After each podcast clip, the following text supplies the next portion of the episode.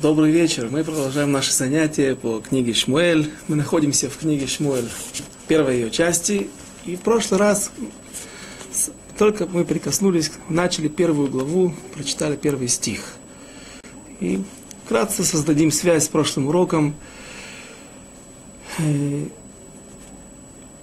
девятая глава заканчивается тем, что пророк Шмуэль встречается с Шаулем, с будущим царем народа, первым царем народа Израиля, и происходит эта встреча. Шауль остается в доме у Шмуэля на целую ночь, там, на крыше, ночью, после трапезы. Пророк Шмуэль увещевает царя, еще не царя, а Шауля увещевает и говорит ему о том, учит его, каким должен быть царь, какие его критерии – что, какую роль он должен выполнять в народе Израиля, чтобы не возградилось его сердце и многое другое. И после того, когда Шауль отправляет, извините, пророк Шмуэль отправляет Шауля домой вместе с его Нааром, с его отроком, Шауль отправляет по просьбе пророка Шмуэля отрока чуть дальше, и здесь при, при, при, при сказать, при закрытых дверях, без свидетелей, происходит первое помазание Шауля на престол. Уже упомянули мы, кажется, в прошлый раз, что не спроста сделал так. Пророк Шмуэль. Было несколько причин. Часть из них мы увидим чуть дальше. Одну я приведу сейчас. В будущем будет выбор царя. В следующей главе, в этой главе будет выбор царя прилюдно будут в горо, э, на горе Мицпа, в том месте, где со времен Йошуа Бенун, со времен захвата народа Израиля после выхода из Египта, захвата земли Израиля, это место всегда служило местом сбора для того, чтобы идти на войну, для того, чтобы делать какие-то семинары, для того, чтобы делать какие-то э, пробуждения, пробудить народ на на какие-то действия, на возврат к вере, на раскаяние.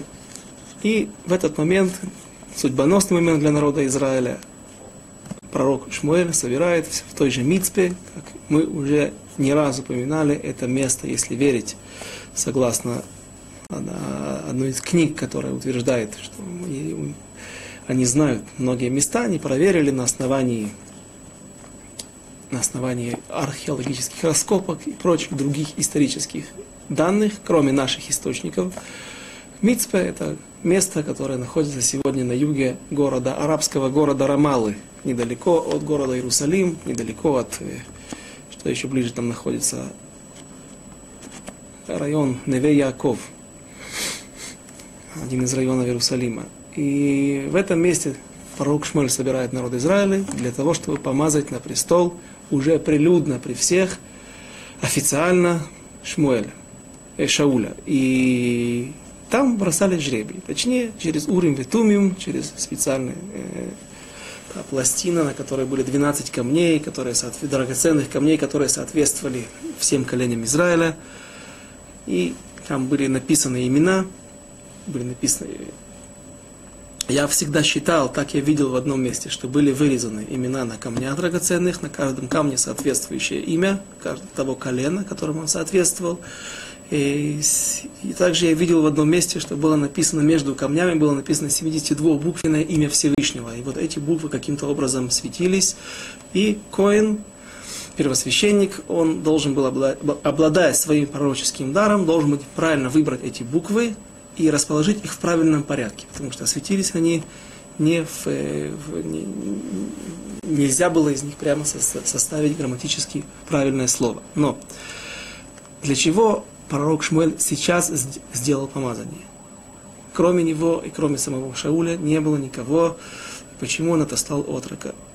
Говорит Мальбим и также другие комментаторы, что поскольку нужно было сейчас помазать впервые Шауля на престол, чтобы он подготовить его тем самым, дать ему силы, дать ему, чтобы он стал другим человеком.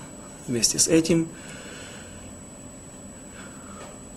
то теперь люди могут сказать, почему же ты нас не предупредил? Почему ты не сделал какие-то выборы? Ведь возможно, что ты выбрал этого человека сам, по своему усмотрению, по своему намерению, в связи с какими-то своими личными интересами. И кто сказал, что этот человек, тот, который действительно, он достойный человек.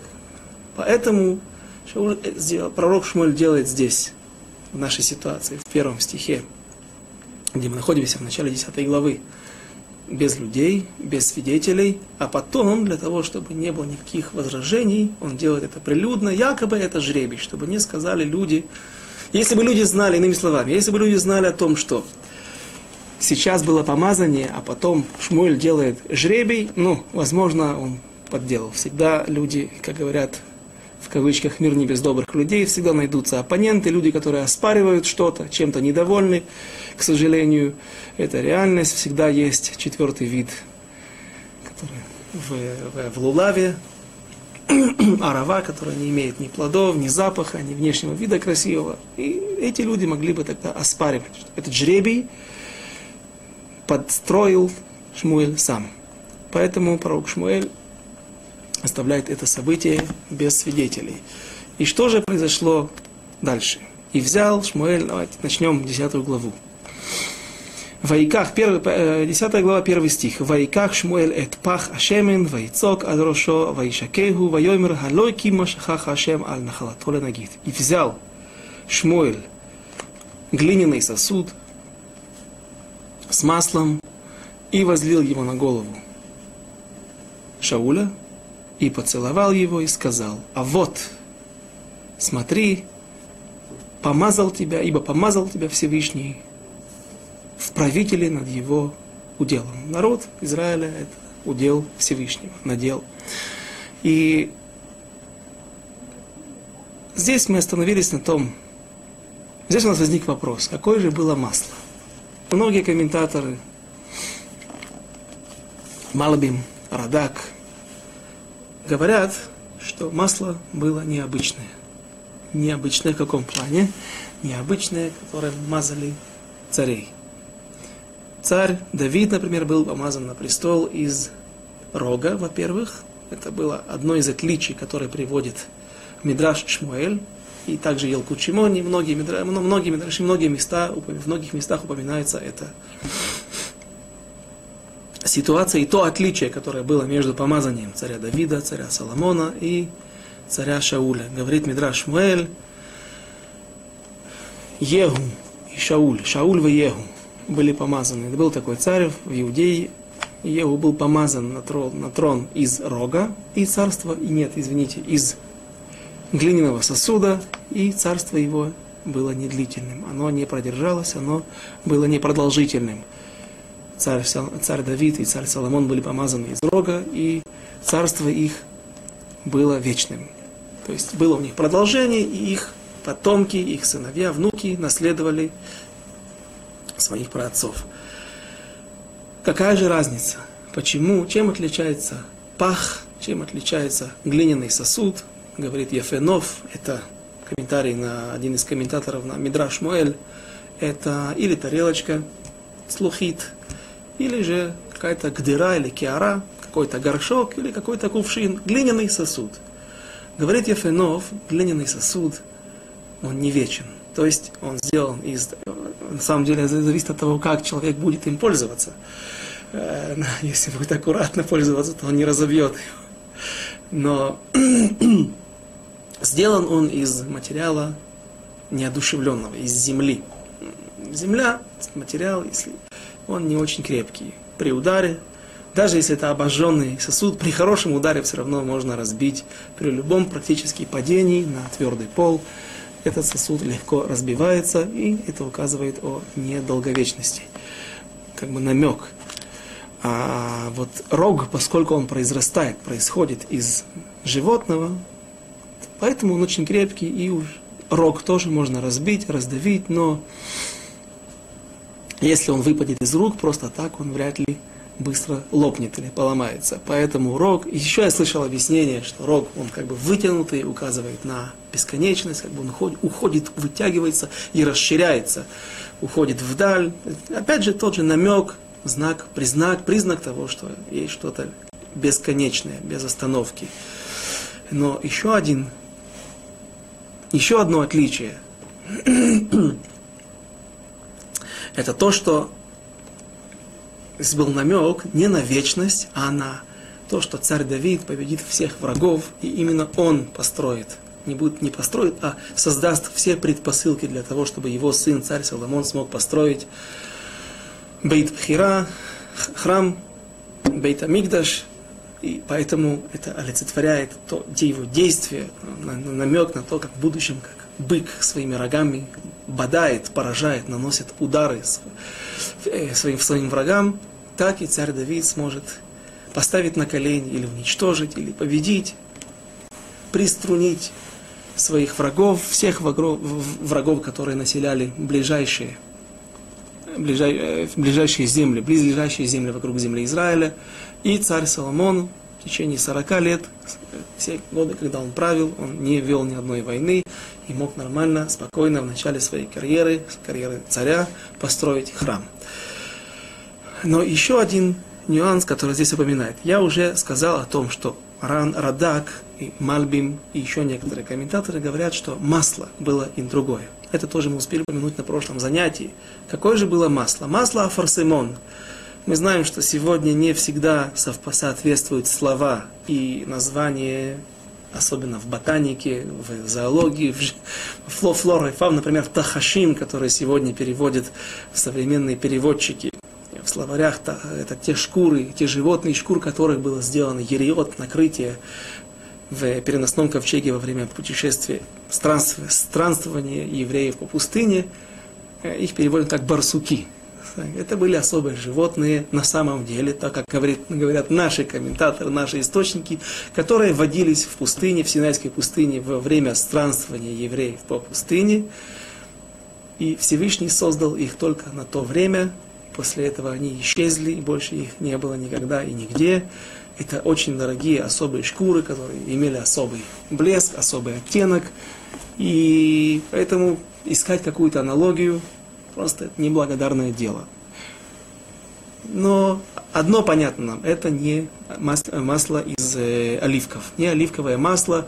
Кроме того, оливковое масло, не любое оливковое масло, которое можно взять и использовать для для помазывания, а это именно то масло, которое сделал Моше Рабаину в пустыне для помазывания мешкана, освящения мешкана, переносного ковчега, и которым помазывались э, также первосвященники и царь Давид, царь Давид и царь Соломон. Поэтому это масло было драгоценное, дорогое по своей, потому что оно было произведение рук Моше Рабейну.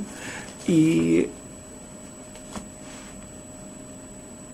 говорят комментаторы, которых мы уже упомянули, что здесь было масло фарсемона. А фарсемон все же, скажем, что сегодня это хурма. Оно действительно пахучее, наверное, масло это использовалось где-то в, парфю, в парфюмерии. Что бы это ни было, это не оливковое масло. И это еще одно отличие. Так вот, один человек, услышав мои изыскания, когда я готовился к уроку, я поделился с ним, он сказал, что что-то здесь не то, потому что он слышал, что на самом деле царь Шауль был помазан на престол тоже шемен зайд. Не просто шем, не просто оливковым маслом, а шемена мишха, то самое масло, которое было сделано руками Моше Рабейну. И все тот же Яфенов, который один из немногочисленных комментаторов на Мидраш Шмуэль, он объясняет приводит этот мидраж, приводит высказывания этих мудрецов, их имена и говорит, и таут беядаем, беядеем. Есть в их руках ошибка. Таким красивым языком он объясняет, и он объясняет, откуда происходит эта ошибка.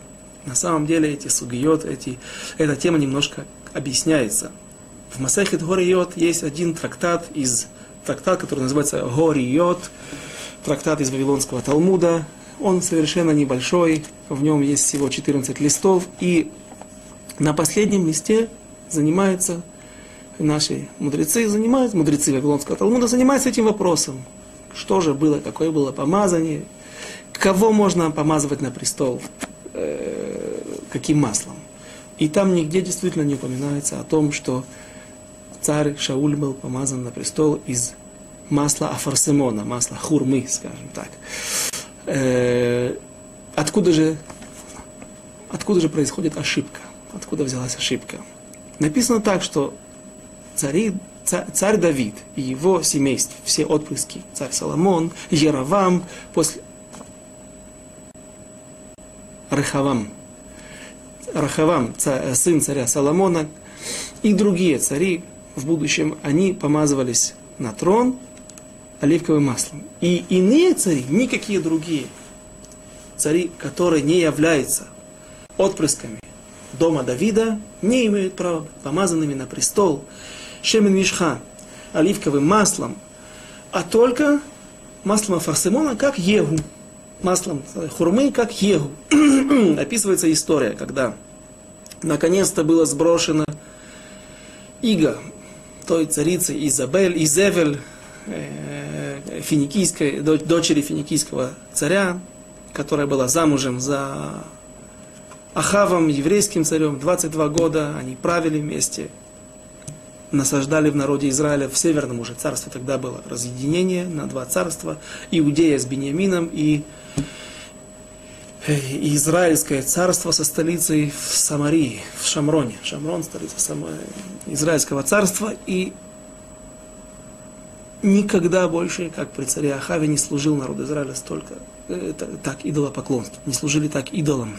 И вот пророк, посылаемый Всевышним, приходит к Егу, одному из военачальников. Э,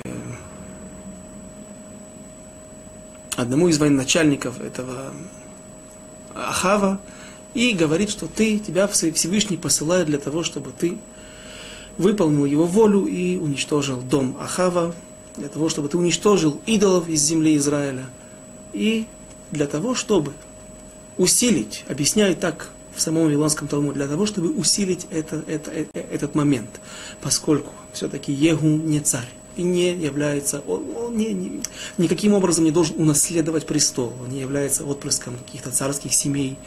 Он просто военачальник, кроме того, он вел себя немножко как сумасшедший, все очень, очень странное его поведение всегда было, просто он был способный человек, полезный для государства, но когда мы без Раташем, если дойдем до книги царей, там мы увидим комментарий, как люди отзываются о нем, и сам царь Ахав перед своей смертью, перед тем, как Егу его э, убьет, вонзит ему стрелу между лопаток. И Егу был помазан, помазан специально маслом для того, чтобы усилить этот момент. Если вдруг люди увидят, что какой-то самозванец, какой-то человек, и, может быть, не все будут знать, что он будет помазан, будет помазан, он будет посланником от пророка, от Всевышнего, увидя это люди, что он уничтожает, он пришел воевать, он пришел захватывать престол каким-то переворотом, путем переворота, а путем кровопролития, люди будут возмущаться и оспаривать его право на престол. Поэтому было использовано масло для того, чтобы показать, что нет, посмотри, есть пророк, который никто не оспаривает, что он посланник Всевышнего. И пророк был, кстати, Илиша, один из величайших пророков и э, учеников Ильяу Анави, преемленников Ильяу Анави. И таким образом только поэтому нужно было масло. И говорит Ефенов, оттуда происходит ошибка. Поскольку люди думают так же. Многие комментаторы, э, это не наше дело вмешиваться в, в спор комментаторов и говорить, что кто-то ошибся, мы только, пере, э, э, только приводим их слова, что люди думали так, комментаторы думали так, поскольку только, э, только отпрыски из дома Давида имеют право, потомки дома Давида имеют право быть помазаны на маслом. И вот мы видим, есть пример, когда есть какой-то другой царь, который не из колена Иуда вообще, не только не из дома Давида, и его мажут специально не оливковым маслом, а э, маслом хурмы, Поэтому, наверное, царь Шауль, который также не обладает теми необходимыми критериями, он также был помазан маслом Афарсимона. Говорит, Ефенов, все это неправильно. Царь Шауль был помазанником Всевышнего.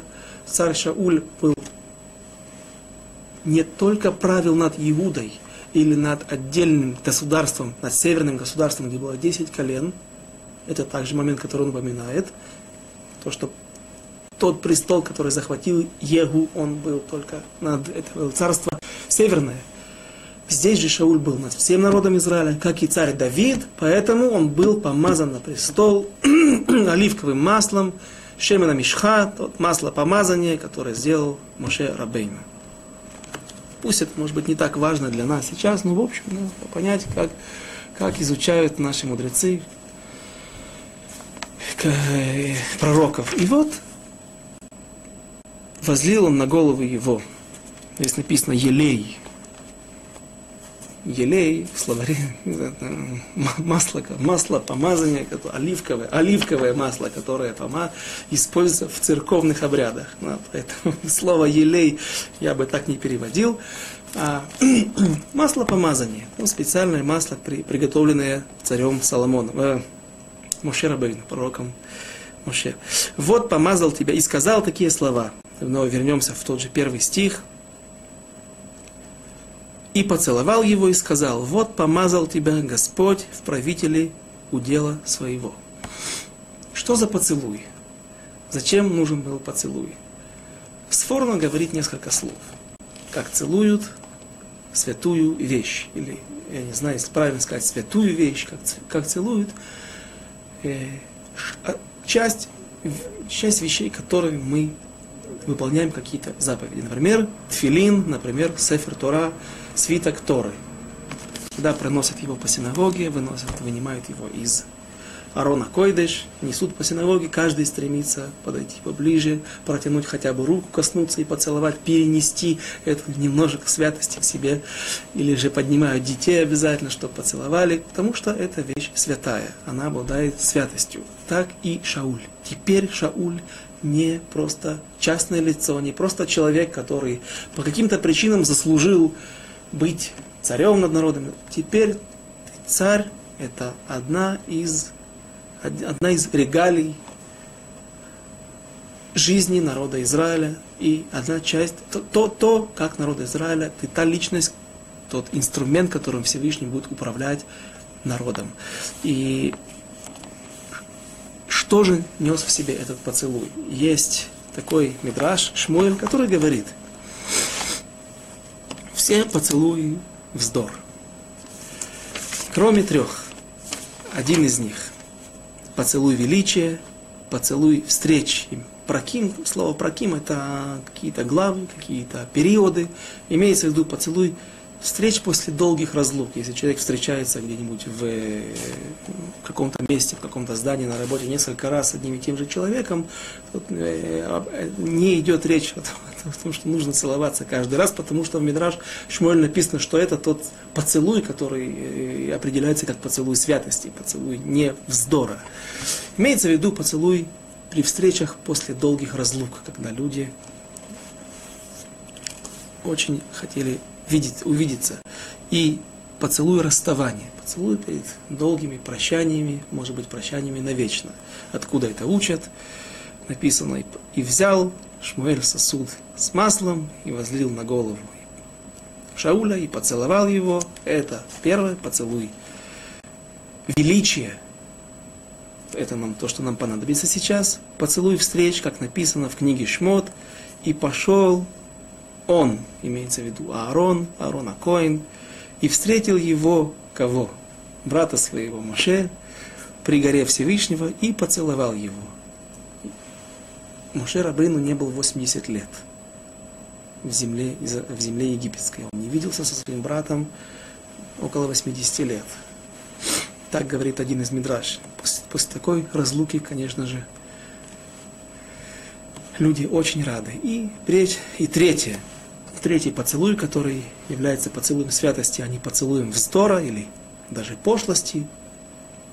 Поцелуй расставания, как написано в книге в Мегилат Рут, и, поцел, и, и поцеловала ее Орпа, поцеловала Орпа свою свекровь. Когда Орпа не выдержала испытания, не захотела вернуться в народ Израиля, не, не, не вернуться, а пойти и приобщиться к народу Израиля, так как, ее, так как поступила ее сестра, и Орпа целует свою свекровь, Наоми, и возвращается к своему народу, Муаву, и после этого больше никогда не увидятся.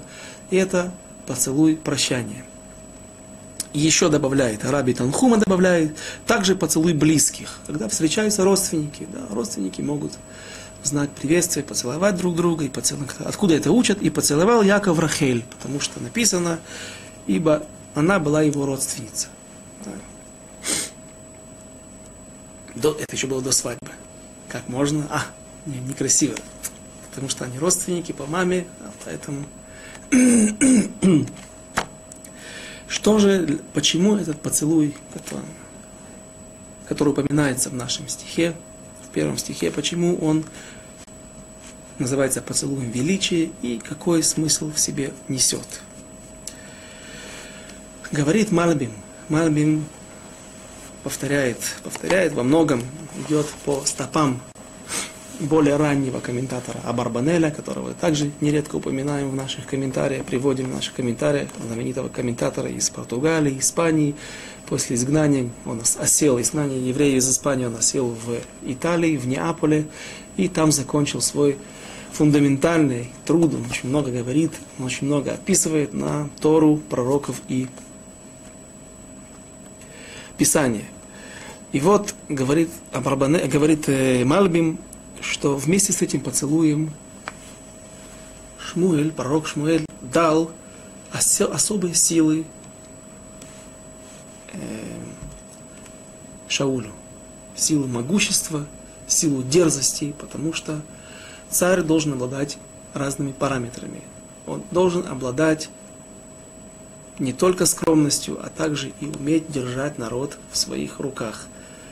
И возможно, был здесь определенный намек. На что был намек? Беньямин происходит из Беньямин.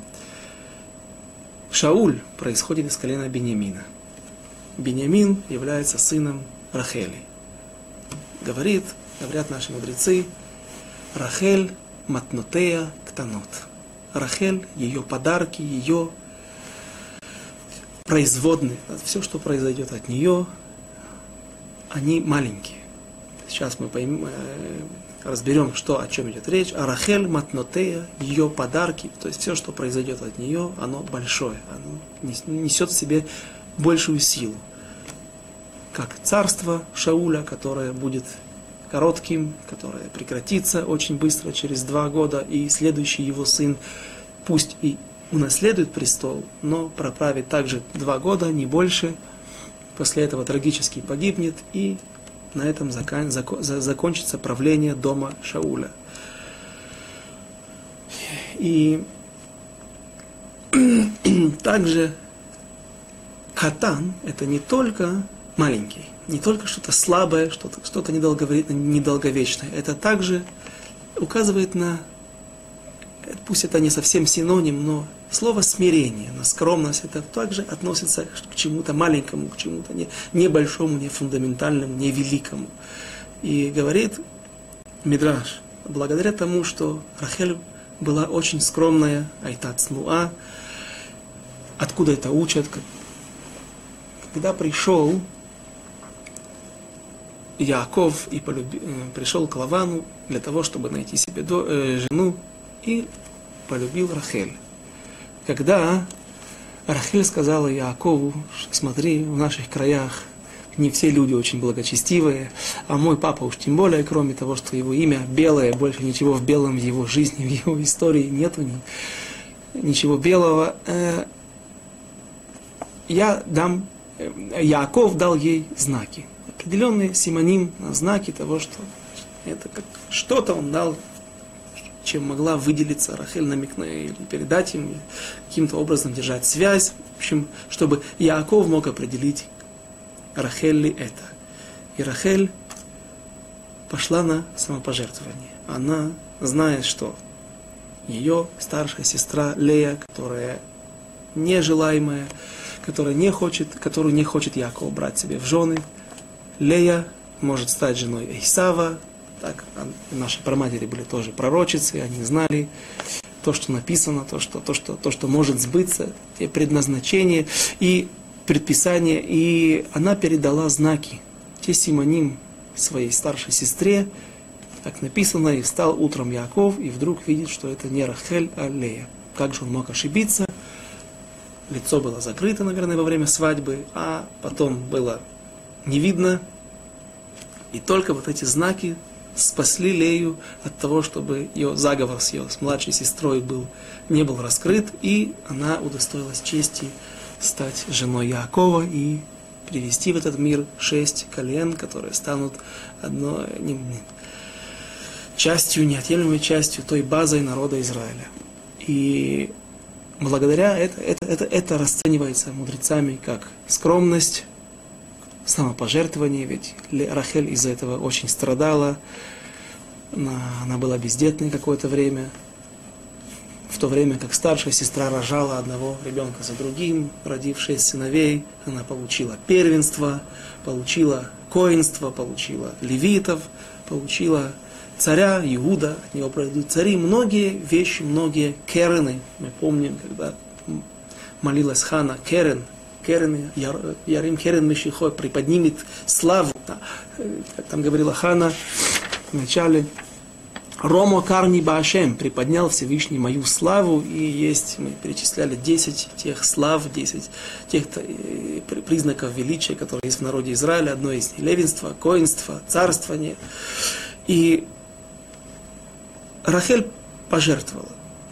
Говорит Мидраж, говорят наши мудрецы, благодаря тому, что она была такая скромная, она удостоилась той чести, что вышел из нее Беньямин, который был в соответствии с ее сущностью, в соответствии с ее чертами. Беньямин был также скромен. Откуда мы это знаем, говорят мудрецы, что Беньямин знал о продаже Юсефа, но не говорил своему отцу для того, чтобы он не наказал во-первых, своих братьев, своих, ну, его братьев, своих сыновей, во-вторых, для того, чтобы не усугубить боль и страдания его отца. И также благодаря тому, что была Рахель скромная, из нее произошел Беньямин, из, из Беньямина произошел Шауль, который был скромный человек. И это одна, одна из причин, почему Шауль удостоился чести быть первым царем над народом Израиля. И также Эстер произ, происходит из колена Беньямина. Все в те заслуги ее праматери, Рахели. Откуда мы это знаем? И что она была также скромная, написано, и Эстер не говорит о своем происхождении, она молчала, и это стало впоследствии знаком и э, причиной, одной из причин, почему народ Израиля был удостоился избавления в, в события, которые, перед которыми стоим сейчас, находимся сейчас перед Пуримом. И все это знает, безусловно, пророк Шмуэль, что Шауль происходит из колена Беньямина, из Рахели, и он очень скромный. Но царь должен быть также уметь проявить жесткость, уметь и вести людей на войну. И вот из-за этого опасается Шауль, что пророк, что пророк Шмуэль, что Шауль не сможет выполнить роль, которая возлагается на царе, на царей, на народом Израиля. И поэтому он его усиливает. Говорит такие слова. Гало. На иврите, если мы прочитаем, говорит Радак, и также еще один из комментаторов,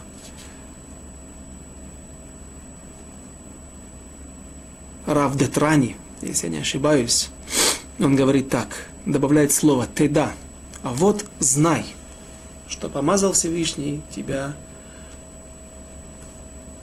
управляющим, правителем над его уделом. Что значит «теда», знай?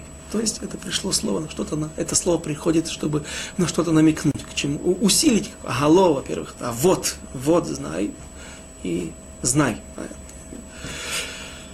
И действительно, скромность Шауля подвела его.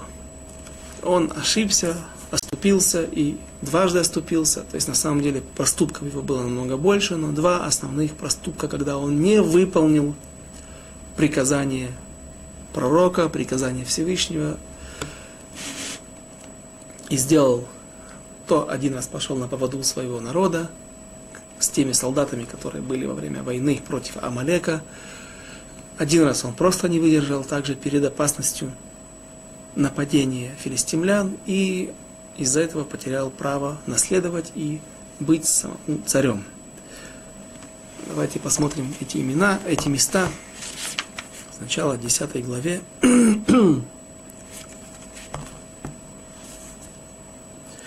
Вскоре, в конце 10 главы, будет воцарение, помазание на престол, на трон Шауля на горе Мицпа, в том месте, в том же месте, о котором мы сегодня говорили. И что произошло вдруг? И вот когда выбрали Шауля, написано, что не было никого выше, вот, выше в народе Израиля, выше и красивее.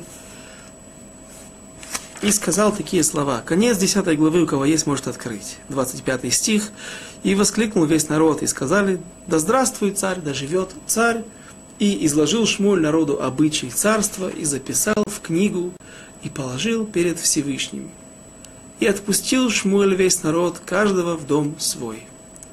Также и Шауль пошел в дом свой в Гиву, и пошли с ним те доблестные люди, сердца которых коснулся Всевышний.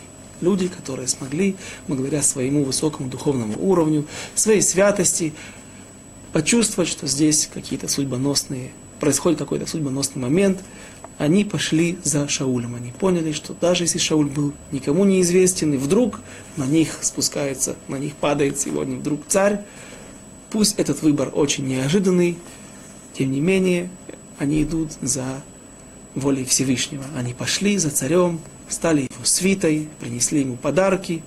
Последний стих. Негодяи же, написано в Бней Блияаль, люди негодные, сказали, как этот спасет нас? Что вот этот вот человек нас может спасти, мы его тут помазываем на трон, а он прячется где-то в лагере, прячется среди, среди утвари. Нихба эла кейлим. Есть стала такая поговорка в Израиле даже. Человек, когда он убегает от какой-то политической деятельности, человек, который стремится всегда быть в своем углу, а, не, не, не, быть тихоня такой, а, говорит, нихба эла кейлим, откуда это учит, вот откуда эта фраза происходит. Из книги Шмуэль, прячется среди утвари, прячется среди инструментов, его оттуда вытащили и говорят, нет, вот будет царь. Он даже не был на собрании, не был среди своего отряда, среди своего колена, стояли станом, каким-то каким лагерем. Люди, видя это, что «Маюшейну азе», что, какой, какие избавления сможет принести нам этот человек? Азе даже, не, не, не, не человек, а этот. И презрели его, и не принесли ему дары. И Макату, и все написано в конце, последний стих – Велой гивиу лой минха, ваиги камахариш. Махариш, слово хереш, молчать, глухой, глухонемой. И Шмуэль сделал вид, как будто бы он не слышит, не отреагировал. Здесь также многие комментаторы, это в свое время, буквально, может быть, на следующем занятии, тоже утверждают, что из-за этого, одна, это является одной из причин Почему Шауль не удостоился чести быть дальше царем? Потому что царь не имеет права прощать. Это не твоя должность, как мы помним. И поцеловал его, поцеловал его Шмуэль как, как святую вещь.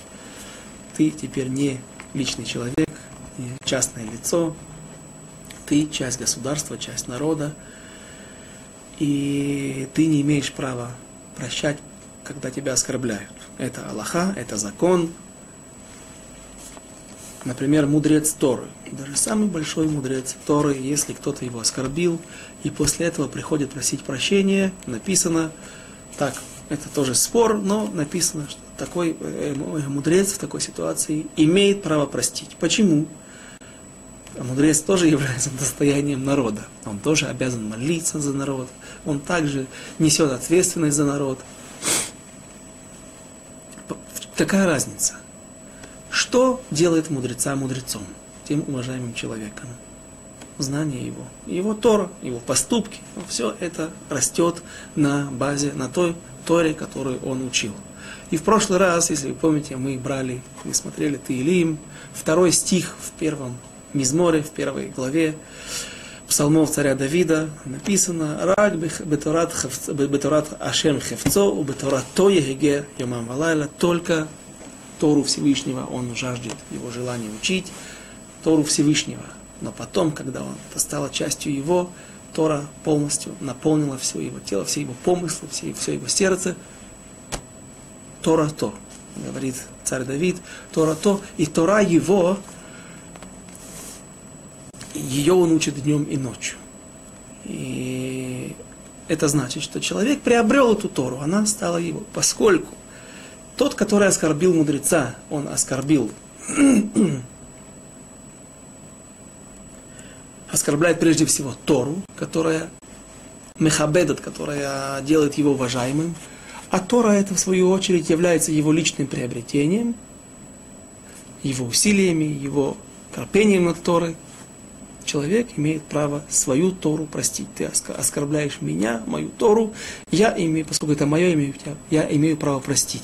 Царь же, поскольку трон он получил от Всевышнего, это должность, которую и царь всегда помазывался на престол только на основ... на, на, через пророка, только через Сангедрин с участием пророка, ты не имеешь права прощать оскорбление, потому что оскорбляют в тебе, в твоем лице, государство, народ, Тору Всевышнего. Что здесь сделал Шауль? Сделал вид, как будто бы он не заметил. Вейка кемехариш. Промолчал, скажем. Делал вид, не делал вид, мы еще это не учили. Подробно разберем, когда дойдем до этого места. Но попросту промолчал, а не имел права. Уже сейчас он должен был показать себя и должен был наказать этих преступников, Блияаль, люди, мы уже не раз упоминали в наших, в наших, в наших занятиях. Блияаль переводится как Бли-Оль. Я попросим нашего оператора показать, как учат наши мудрецы.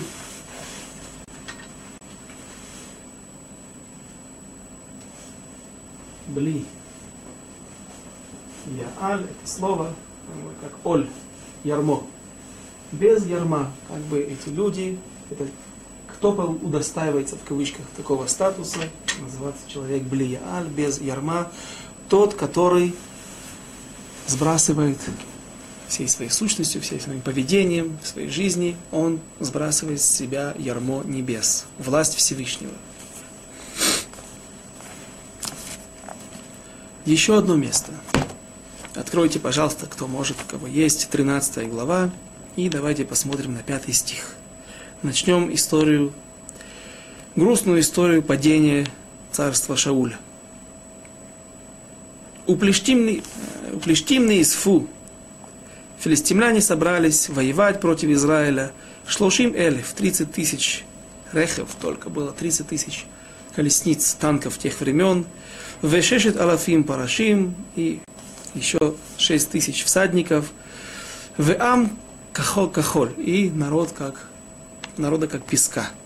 Ашер Ям, который на берегу моря, Ларо Ваяалу, Ваяхану Бемихмаш, Кидмат Бейт Авен. И это было, все, это, все эти события, это, это боевые действия были в э, долине Израиль, на севере Израиля. В Иш Исраэль рау ки цар ло, ки нигаша ам, ваидхабу хаам, бамеарот, уба хаво, хавоим народ Израиля видит, что Шауль, во-первых, не имеет такой огромной армии. Во-вторых, пророк Шмуэль сказал ему, жди меня шесть дней, и по истечении шестого дня я приду, и только тогда ты принесешь жертвы, и тогда, возможно, я дам тебе право идти на войну. Люди видят перед собой огромный стан филистимлян. Они видят, что царь ничего не делает, не принимает никаких мер для боевых действий, не разворачивает фронт, они начинают уходить, начинают убегать, переправляться в Заиордание, на восточный берег реки Иордан, там, где еще жили тогда два с половиной колена народа, из народа Израиля, прячутся в пещеры, в, в, в укрытие, и Шауль не выдерживает. И говорит там Раши на месте, когда Шауль говорит, «И я ждал тебя, пророк Шмуэль, я тебя ждал и хотел». Э, давайте посмотрим это место.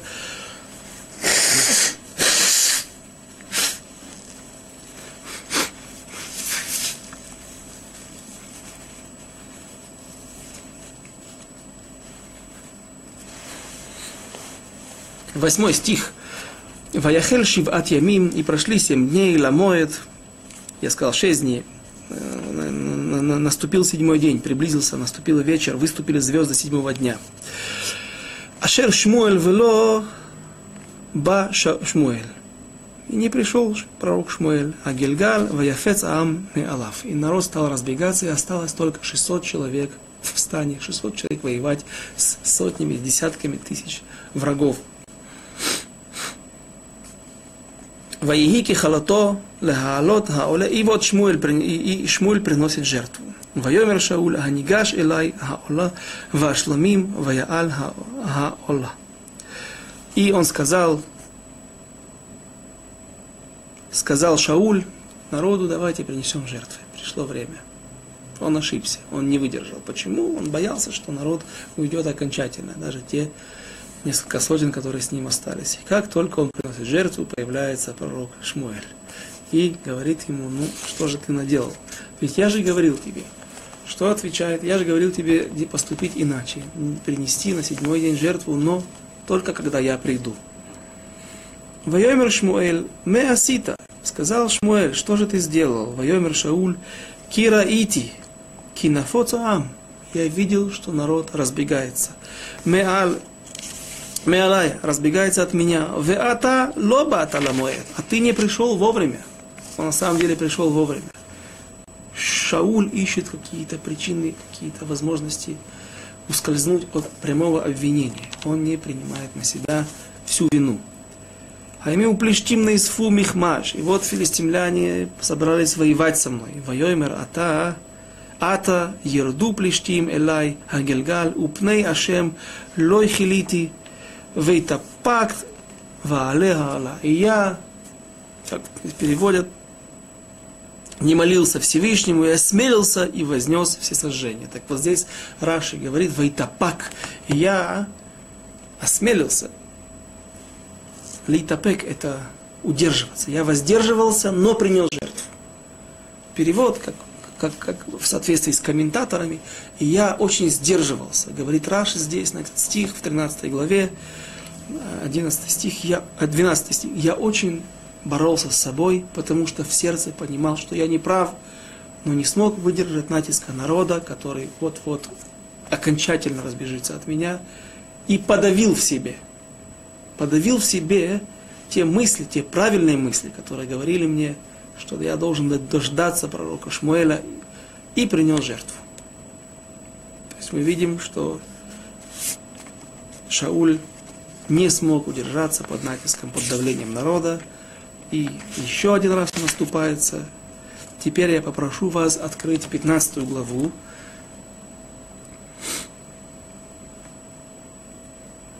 Пятнадцатая глава, 16-17 стих.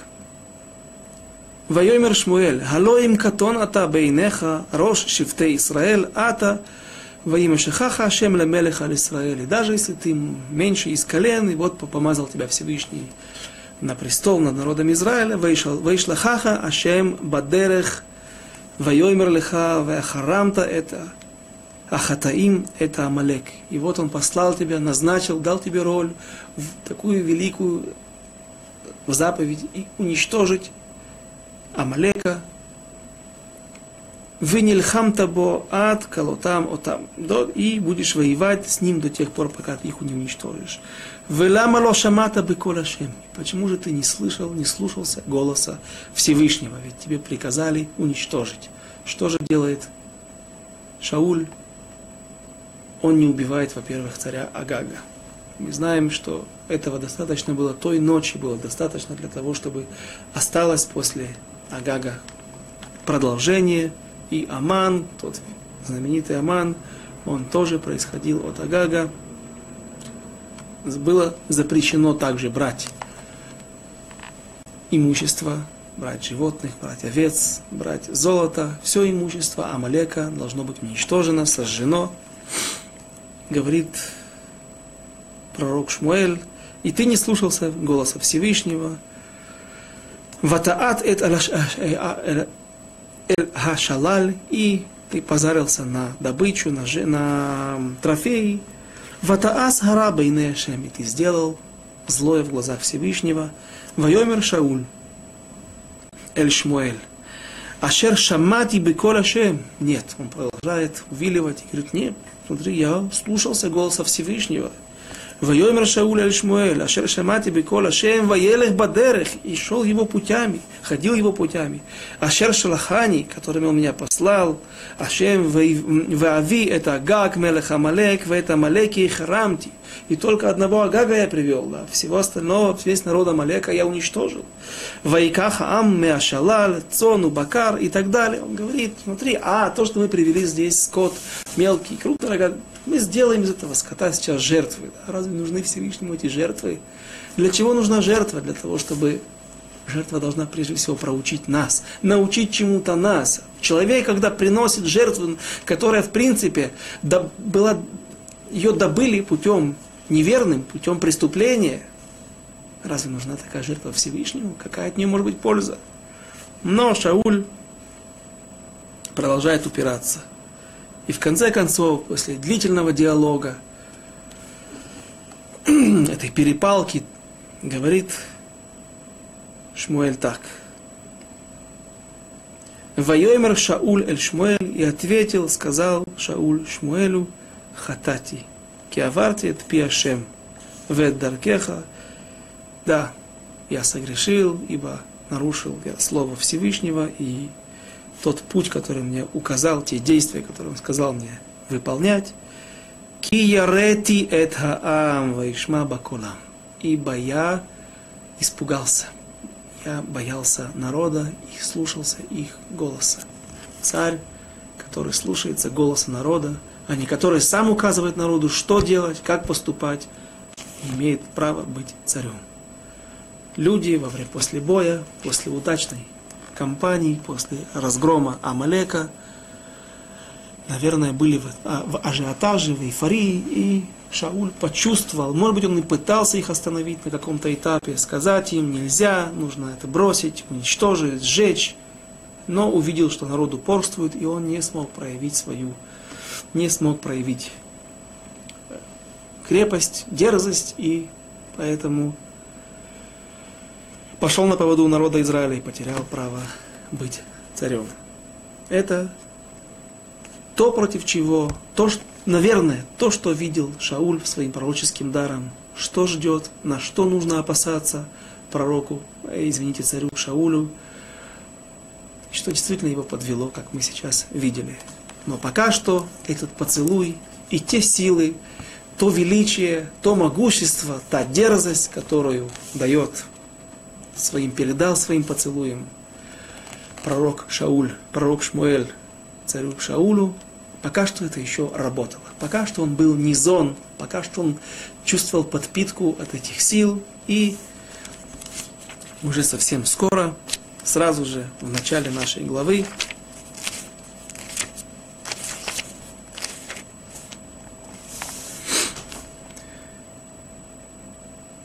извините, 11 главы, происходят такие события.